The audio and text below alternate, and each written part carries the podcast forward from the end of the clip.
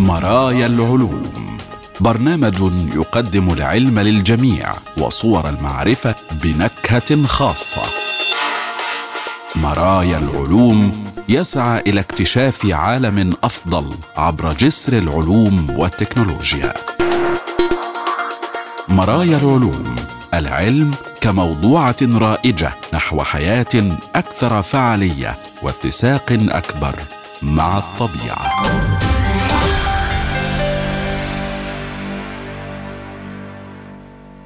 أهلا بكم وحلقة جديدة من برنامج مرايا العلوم حيث العلوم والحياة وصور المعرفة وتردداتها بلا حدود والسعي نحو غد أفضل يتسع للجميع ويفتح ذراعيه لعقول السلام.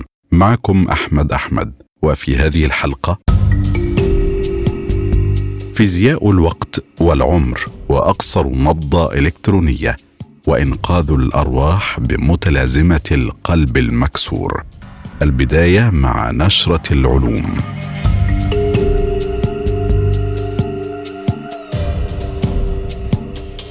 الكبار والأطفال لا يختبرون الوقت بنفس الطريقة. فلماذا؟ في حين أن الوقت قد يكون ثابتا في جميع أنحاء العالم الا أنه قد يكون صعبا للغاية. شعر العديد من الأفراد بأن فصول الصيف مثلا في الطفولة كانت طويلة جدا مقارنة بكيفية تجربتهم نفس الأشهر الثلاث التي يمر بها البالغون على الرغم من أن الأفراد يمكن أن يجادلوا حول إدراك الوقت والعوامل التي تعمل على توسيع وضغط الوقت فمن الممكن أيضا النظر فيه بشكل تجريبي. اختلاف تصور الوقت بالنسبة للبالغين والأطفال. شرع فريق من الباحثين في القيام بذلك بالضبط. نظر العلماء في كيفية تأثير الأحداث على تقديرات المدة عبر مختلف مراحل التطور المعرفي. كجزء من الإجراءات صنف الباحثون المشاركين إلى ثلاث فئات عمرية من أربع إلى خمس سنوات وتسعة إلى عشرة أعوام وثمانية عشرة سنة وما فوق. تم تكليف جميع المشاركين بمشاهدة مقطعين مدة كل منهما دقيقة واحدة مأخوذة من عرض رسوم متحركة شهير يحتوي على صوتيات ومرئيات متوازنة باستثناء جزء حافل بالأحداث. تضمن أحد مقاطع الفيديو سلسلة سريعة من الأحداث حيث قام مسؤول في الشرطة بإلقاء القبض على الحيوانات والقبض على لص. كان المقطع الآخر متكررا ورتيبا حيث كان ستة سجناء يفرون عبر قارب. تم تشغيل مقطعي الفيديو بترتيب متوازن بنسبة 50% بدأوا بالمقطع الحافل بالأحداث أولا. بعد أن شاهد المشاركون كلا المقطعين طلب منهم مشاركة الرأي أيهما أطول. النتائج كشفت عن تحيز كبير عبر كل فئة عمرية ومع ذلك بالنسبة لمجموعة ما قبل الروضة انحرفت النتائج في الاتجاه المعاكس. رأى أكثر من ثلثي المجموعة العمرية لمرحلة ما قبل الروضة أن الفيديو الحافل بالأحداث هو الفيديو الأطول بينما كان لدى ثلاثة أرباع مجموعة البالغين نفس المشاعر حول المقطع الهادئ. كان لدى المجموعة الوسطى تحيزات مماثلة لتلك التي لدى البالغين إلا أنهم كانوا أكثر اعتدالا. ومن أجل شرح مثل هذه الاختلافات في الإدراك الزمني عبر مختلف الأعمار اعتمد العلماء على فكرة تعرف باسم الاستدلال. يشير هذا المفهوم إلى القدرة على استخدام الوكلاء أو الوسائط أو الاختصارات العقلية لاتخاذ القرار بسرعة. ونظرا لأن الدماغ لا يحتوي على ساعة مركزية يمكن الاعتماد عليها فمن المهم استخدام وكلاء. اذا لماذا يختلف إدراك الوقت عبر الأعمار؟ وفقا للباحثين استخدم الأطفال الاستدلال التمثيلي لقياس الوقت. على سبيل المثال قد يتساءلون عن الفيديو الذي يمكنهم التحدث عنه أكثر. نظرا لأن الفيديو الحافل بالأحداث كان يحتوي على عدة حلقات وأفعال يمكن للأطفال إذا التحدث عنها أكثر. ولهذا السبب ربما شعروا أنها كانت أطول. ومع ذلك فإن الأطفال الذين تتراوح أعمارهم بين ست وعشر سنوات يتعلمون عادة عن الوقت العام أو المطلق. من خلال هذه التطورات يتم تغيير الاستدلال التمثيلي إلى استدلال العينات. يساعد هذا الأخير الأفراد على مراقبة الوقت عن طريق أخذ عينات منه بشكل متكرر عبر تقييم حركة المرور أو التحقق من الساعة على سبيل المثال. وبالتالي عندما يشاهد الكبار مقطعا ترفيهيا تنغمس عقولهم في العرض. ومع ذلك إذا كان العرض مملا فقد يستمر البالغون في التحقق من ساعاتهم أو التفكير في أشياء أخرى. هذه الانحرافات تمكن من أخذ عينات من تدفق الوقت. وقد لاحظ الباحثون أن هذه الاستدلالات تسلط الضوء على المفتاح الذي يحدث عندما يبلغ المرء سبع سنوات وعلى التحيز المستمر الذي يجعل الاجتماعات المملة مثلا تبدو أطول. ومع ذلك فإن ألغاز الزمن وإدراك العقل لها تظل شاسعة.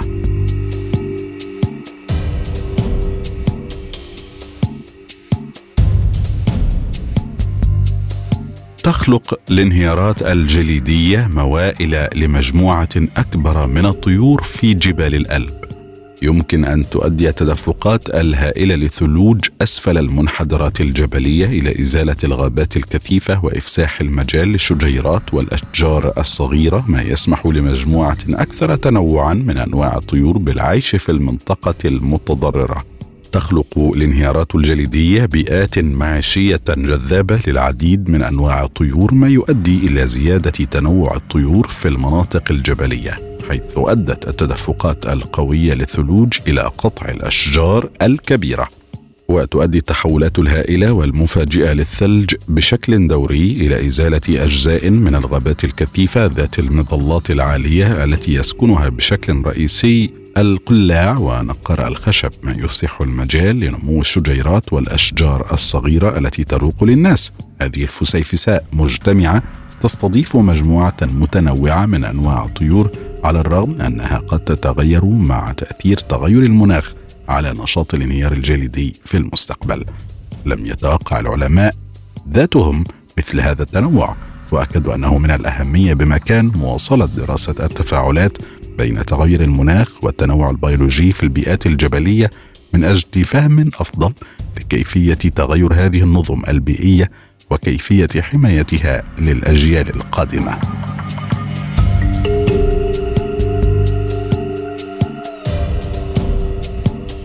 هل تتواصل الأشجار عبر شبكة خشبية عريضة؟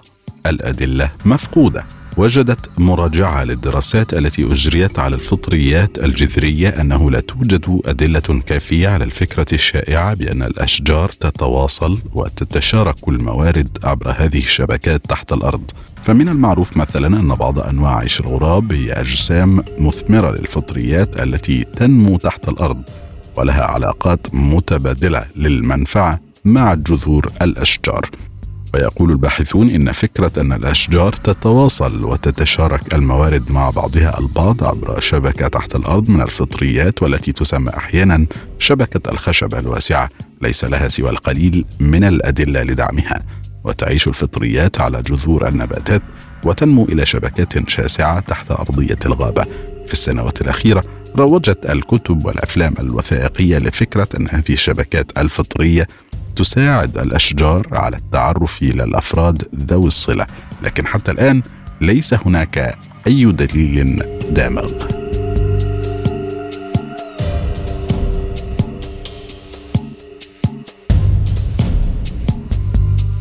أقصر نبضة من الإلكترونات تدوم فقط ثلاثة وخمسين ثانية. تم توليد نبضة قصيرة قياسية من الإلكترونات فقط 53 جزءا من المليار من الثانية. إنها سريعة جدا لدرجة أنها قد تسمح للمجاهر بالتقاط صور للإلكترونات وهي تقفز بين الذرات. حطم الباحثون الرقم القياسي لأقصر نبضة من الإلكترونات منتجة إشارة بطول 53 ثانية فقط أو 53 جزءا من المليار من المليار من الثانية.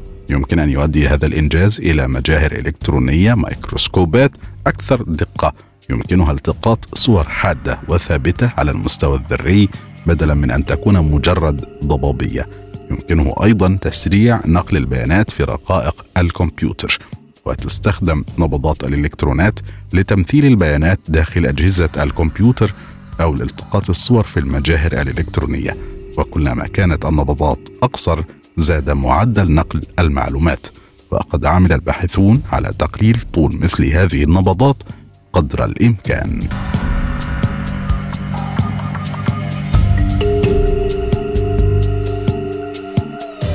كيف يمكن لفهم شكل من أشكال متلازمة القلب المنكسر أن ينقذ الأرواح؟ يقول العلماء إن التعرف والفهم الأفضل للشكل الأقل شهرة لمتلازمة القلب المنكسر وهي متلازمة تاكوتسوبو يمكن أن يكون مفتاحا للحماية من الموت القلبي المفاجئ. هل من الممكن حقا الموت من قلب مكسور أو مفجوع؟ غالبا ما يطرح هذا السؤال في الصحافة عندما يموت شخص ما فجأة بعد أنواع من الكرب. الجواب نعم.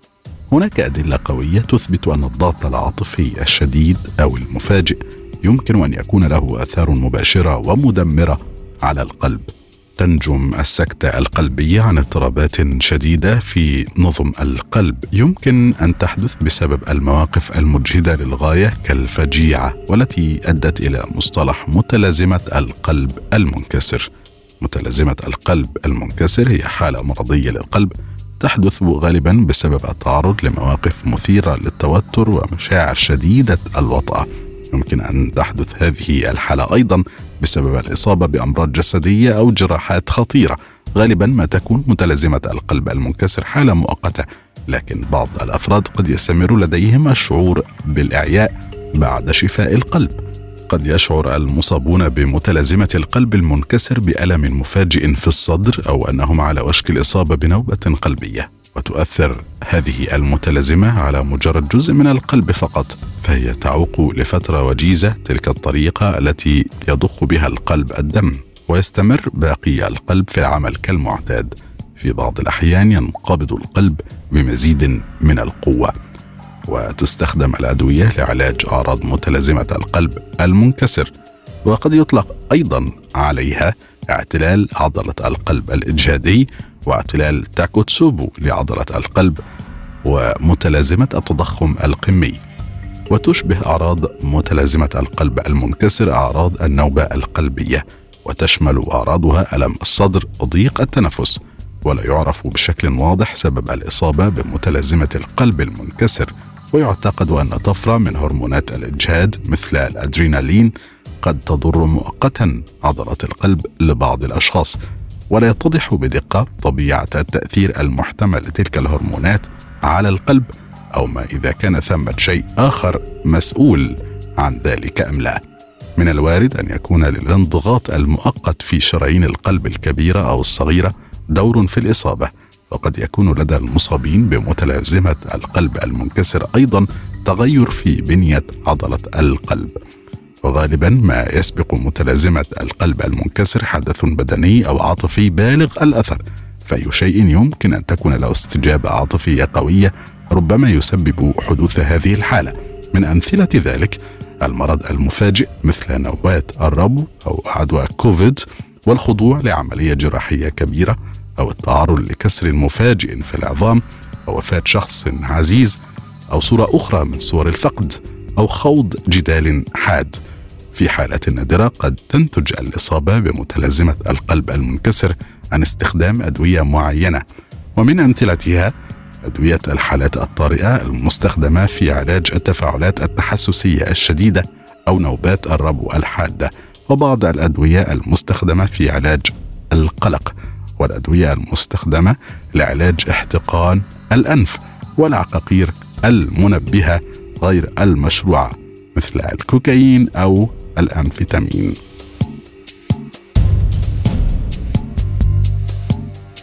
كيف تتغلب الخلايا المناعية المعدلة وراثيا على بعض أنواع السرطان؟ في بعض الحالات أصبح من الممكن الآن هندسة الجهاز المناعي وراثيا لإبعاد السرطانات مثل بضاد الدم بالخلايا التائية التي لم تكن تستجيب في السابق للعلاجات. من أكثر الأشياء المدهشة في الجهاز المناعي مدى صعوبة عمله دون أن تدرك ذلك فهو لا يحارب البكتيريا والفيروسات كل يوم فحسب بل أيضا يقتل معظم أنواع السرطان قبل أن تصبح تهديدا بوقت طويل. لكن في بعض الأحيان تنجح السرطانات في تفادي جهاز المناعة ويعتمد عدد من علاجات السرطان على استعادة فعاليته. النجم الناشئ هو العلاج بالخلايا التائية والذي أنتج نتائج دراماتيكية لبعض أنواع السرطان عندما فشلت جميع العلاجات المعتادة. تعتمد هذه التقنية المذهلة على الخلايا التائية وهي الخلايا المناعية التي تقوم بدوريات في أجسامنا وتقتل الخلايا المصابة أو السرطانية. تكتشف الخلايا التائية أهدافها بمستقبل يبرز من سطحها ويرتبط ببروتين مستهدف أو جزء معروض من بروتين على السطح الخارجي للخلايا الأخرى. ما يعني هذا هو انه إذا أضفت المستقبل الصحيح للخلايا التائيه فيمكنك أن تجعلها تستهدف أي شيء تريده بما في ذلك السرطان. لتحقيق ذلك يتم استخراج الخلايا التائيه الخاصة بالفرد وتعديلها وراثيا للتعبير عن مستقبل مضاد. يتكون هذا المستقبل الاصطناعي من ثلاثة بروتينات أحدها يتعرف على هدف الخلايا السرطانية واثنان يعززان من نشاط الخلايا التائيه ويضاعف الأطباء هذه الخلايا ويعيدونها إلى أصحابها حيث يبحثون عن الخلايا التي تحتوي على البروتين المستهدف ويقومون بتدميرها.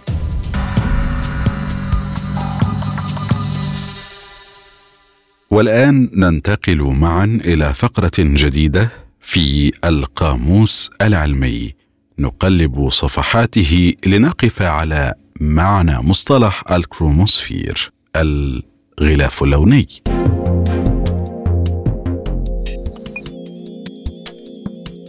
جو الشمس المتكور الملون أو الغلاف اللوني أو الكروموسفير يعني الكرة الملونة وهي طبقة غازية رقيقة من سطح الشمس المعرضة للفضاء الكوني. سمكها حوالي ألفي كيلومتر وهي تعلو طبقة أخرى غير منتظمة تسمى الغلاف الضوئي الشمسي. أو الفوتوسفير. وتعتبر طبقة جو الشمس الخارجية أكثر نفاذية عما تحتها من طبقات بما فيها الغلاف الضوئي. ويتميز جو الشمس بهذا اللون البرتقالي حيث إن الطيف الشمسي يغلب عليه لون الضوء الأحمر الناشئ عن خط الطيف المسمى هيدروجين ألفا والناتج عن عنصر الهيدروجين. ويمكن رؤية جو الشمس مباشرة خلال خسوف الشمس الخسوف الكلي حيث تسطع تلك الطبقة من جو الشمس لفترة قصيرة والشمس مختفية تماما خلف القمر. وهناك حقيقة غريبة لأسباب غير مفهومة تماما فإن درجة حرارة الغلاف اللوني تكون أعلى بكثير عن درجة حرارة الغلاف الضوئي الذي يقع تحته والذي يبلغ بين 4000 كلفن و 6400 كلفن بينما درجة حرارة جو الشمس تبلغ فقط 4500 كلفن وتعلو إلى 20000 كلفن. وهناك نظرية أو اعتقاد بأن هذا الفارق في درجة الحرارة يرجع إلى ما يسمى بالاضطرابات الصوتية في جو الشمس ولا يمكن عادة رؤية الغلاف اللوني حيث يغلب بريقه ولكن يتمكن العلماء من رؤيتها بواسطة أنواع مخصصة من المرشحات الضوئية وتتميز بنفاذيتها الجيدة لشعاع الهيدروجين ألفا وتوجد على ظهر البسيطة مراصد عدة تراقب هذا الخط الضوئي باستمرار والذي يبدي بوضوح تلك الألسنة الحرارية الصاعدة في جو الشمس. تلك الألسنة الصاعدة وأخرى تبدو من الجانب هي منبع لكثير من أقواس اللهب والألسنة التي لها تأثير على جو الأرض. ويفسر بعض علماء الفلك وجود هذا الإكليل الشبيه بالقناع بأن ذرات العناصر المختلفة تمتص جزءا من ضوء الشمس وتمسك به مؤقتا ثم تطلقه مرة أخرى. وكل ذرة عندما تقوم بهذا ترسل ضوءا بشكل لون مميز وعلى ذلك فإن طاقة الشمس بهذه الطريقة يتم امتصاصها ثم إطلاقها ثانية وعليها طابع الذرة التي امتصتها. ولكن بواسطة المطياف يتم تحليل ضوء الإكليل إلى ألوان متباينة. وقد كان علماء الفلك لسوء الحظ بطيئين في بحوثهم في هذه الناحية. فعلى مدى خمسين سنة كانت الخطوط الخضراء في إكليل الشمس تعزى إلى عنصر جديد غير معروف على الأرض. أطلق عليه اسم كرونيوم ولكن جاء العالم السويدي أيدلين ليبن ليقول إن الخطوط الخضراء ناتجة عن ذرات عادية من عنصر الحديد نزعت منها إلكتروناتها فأيون الحديد يتكون عادة من نواة داخل سحابة من الإلكترونات يبلغ عددها 26 إلكترونا لكن بعض هذه الإلكترونات تفلت في درجات الحرارة الهائلة. فتفقد ذرة الحديد في إكليل الشمس 13 إلكترونا.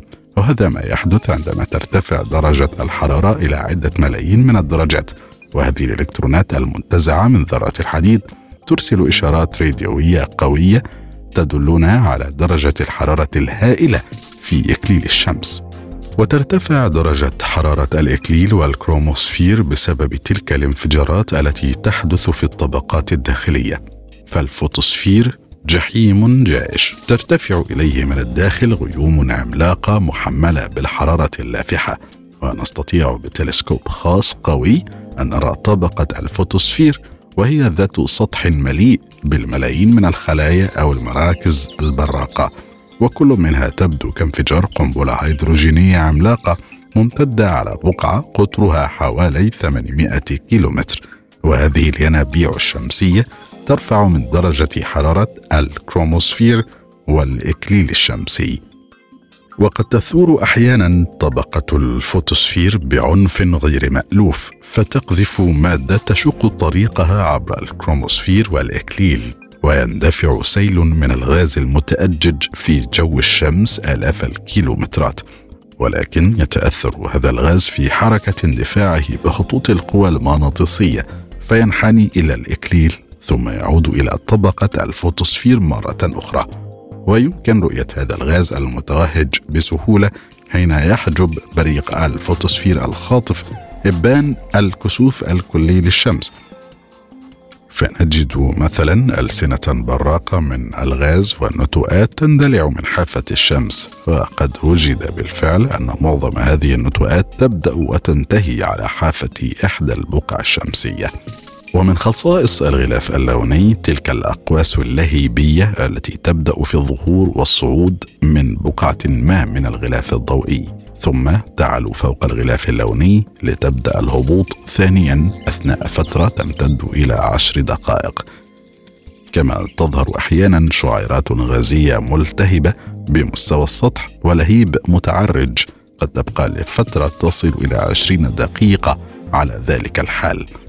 أما الأقواس اللهيبية التي تبدأ من الكروموسفير فهي تصل أحيانا إلى مسافات تبلغ 150 ألف كيلومتر فوق الغلاف اللوني كما تظهر أحيانا الاضطرابات النارية المستديرة على شكل الزهرات والورود لكن ظهورها يكون أقل بكثير عن ظهور الأقواس. كما تظهر على أسطح بعض النجوم مناطق انتقالية تعلو فيها درجة الحرارة علوا شديدا مفاجئا إلى الطبقة السطحية الساخنة والتي تشكل الغالبية العظمى من تكوين السطح. أما البقعة الشمسية فليست منطقة عاصفة وإنما هي منطقة أقل حرارة من جوارها هادئة. يعزلها مجال مغناطيسي شديد عما يحيط بها في منطقة الفوتوسفير. ولكن المادة حول البقعة الشمسية في حالة ثورة عنيفة والطاقة في داخل الشمس تندلع إلى الخارج من حول البقعة مسببة الانفجارات الهائلة. وقد تكون هذه الانفجارات عنيفة أحيانا إلى الحد أنها تقذف بجزء من الفوتوسفير إلى الفضاء الخارجي بحيث يتحول إلى كتلة من الغاز المتأين تسير بين الكواكب بلا هدف. إذا فالكروموسفير هو عبارة عن نطاق تسوده حركات عمودية شديدة فخلاله لا تنتقل طاقة الشمس فقط وإنما أيضا البروتونات والجسيمات التي تصبح جزءا من الرياح الشمسية التي تنطلق من الشمس. والكروموسفير أيضا هو المكان الذي يولد فيه الوهج أو التأجج الشمسي وهي منطقة محلية ترتفع حرارتها وكثيرا ما يكون ذلك فجاءة. إلى درجة غير عادية. وقد تعطي مساحة كبيرة تبلغ عشرة من واحد في المئة من سطح الشمس ككل. والتعليل المرجح لهذا الارتفاع المفاجئ في الحرارة هو أن ثمة اضطرابا مغناطيسيا ينتج جسيمات سريعة الحركة تصطدم بمادة الشمس العادية. وعند حدوث الوهج الشمسي كثيرا ما تقذف الشمس جسيمات سريعة الحركة في اتجاهات متزايدة الاتساع ومن السهل تمييز ما يصل من هذه الجسيمات المنطلقة ناحية الأرض. والتوهجات الكبيرة فقط هي التي تتولد منها عواصف من البروتونات وسحب من الجسيمات المشحونة تتداخل مع الاتصالات اللاسلكية على الأرض كما تشكل خطورة على رواد الفضاء بالقرب من النجوم. وتنتشر التوهجات عادة في منطقة البقع الشمسية مصحوبة بمجالات مغناطيسيه معقدة ويكون هناك فرصة أكبر لحدوث توهجات أثناء نمو البقعة الشمسية. وتختزن التوهجات الشمسية كميات هائلة من الطاقة الأمر الذي يبدو واضحا تماما في ذلك الطوفان من الجسيمات التي يقذف بها في الفضاء.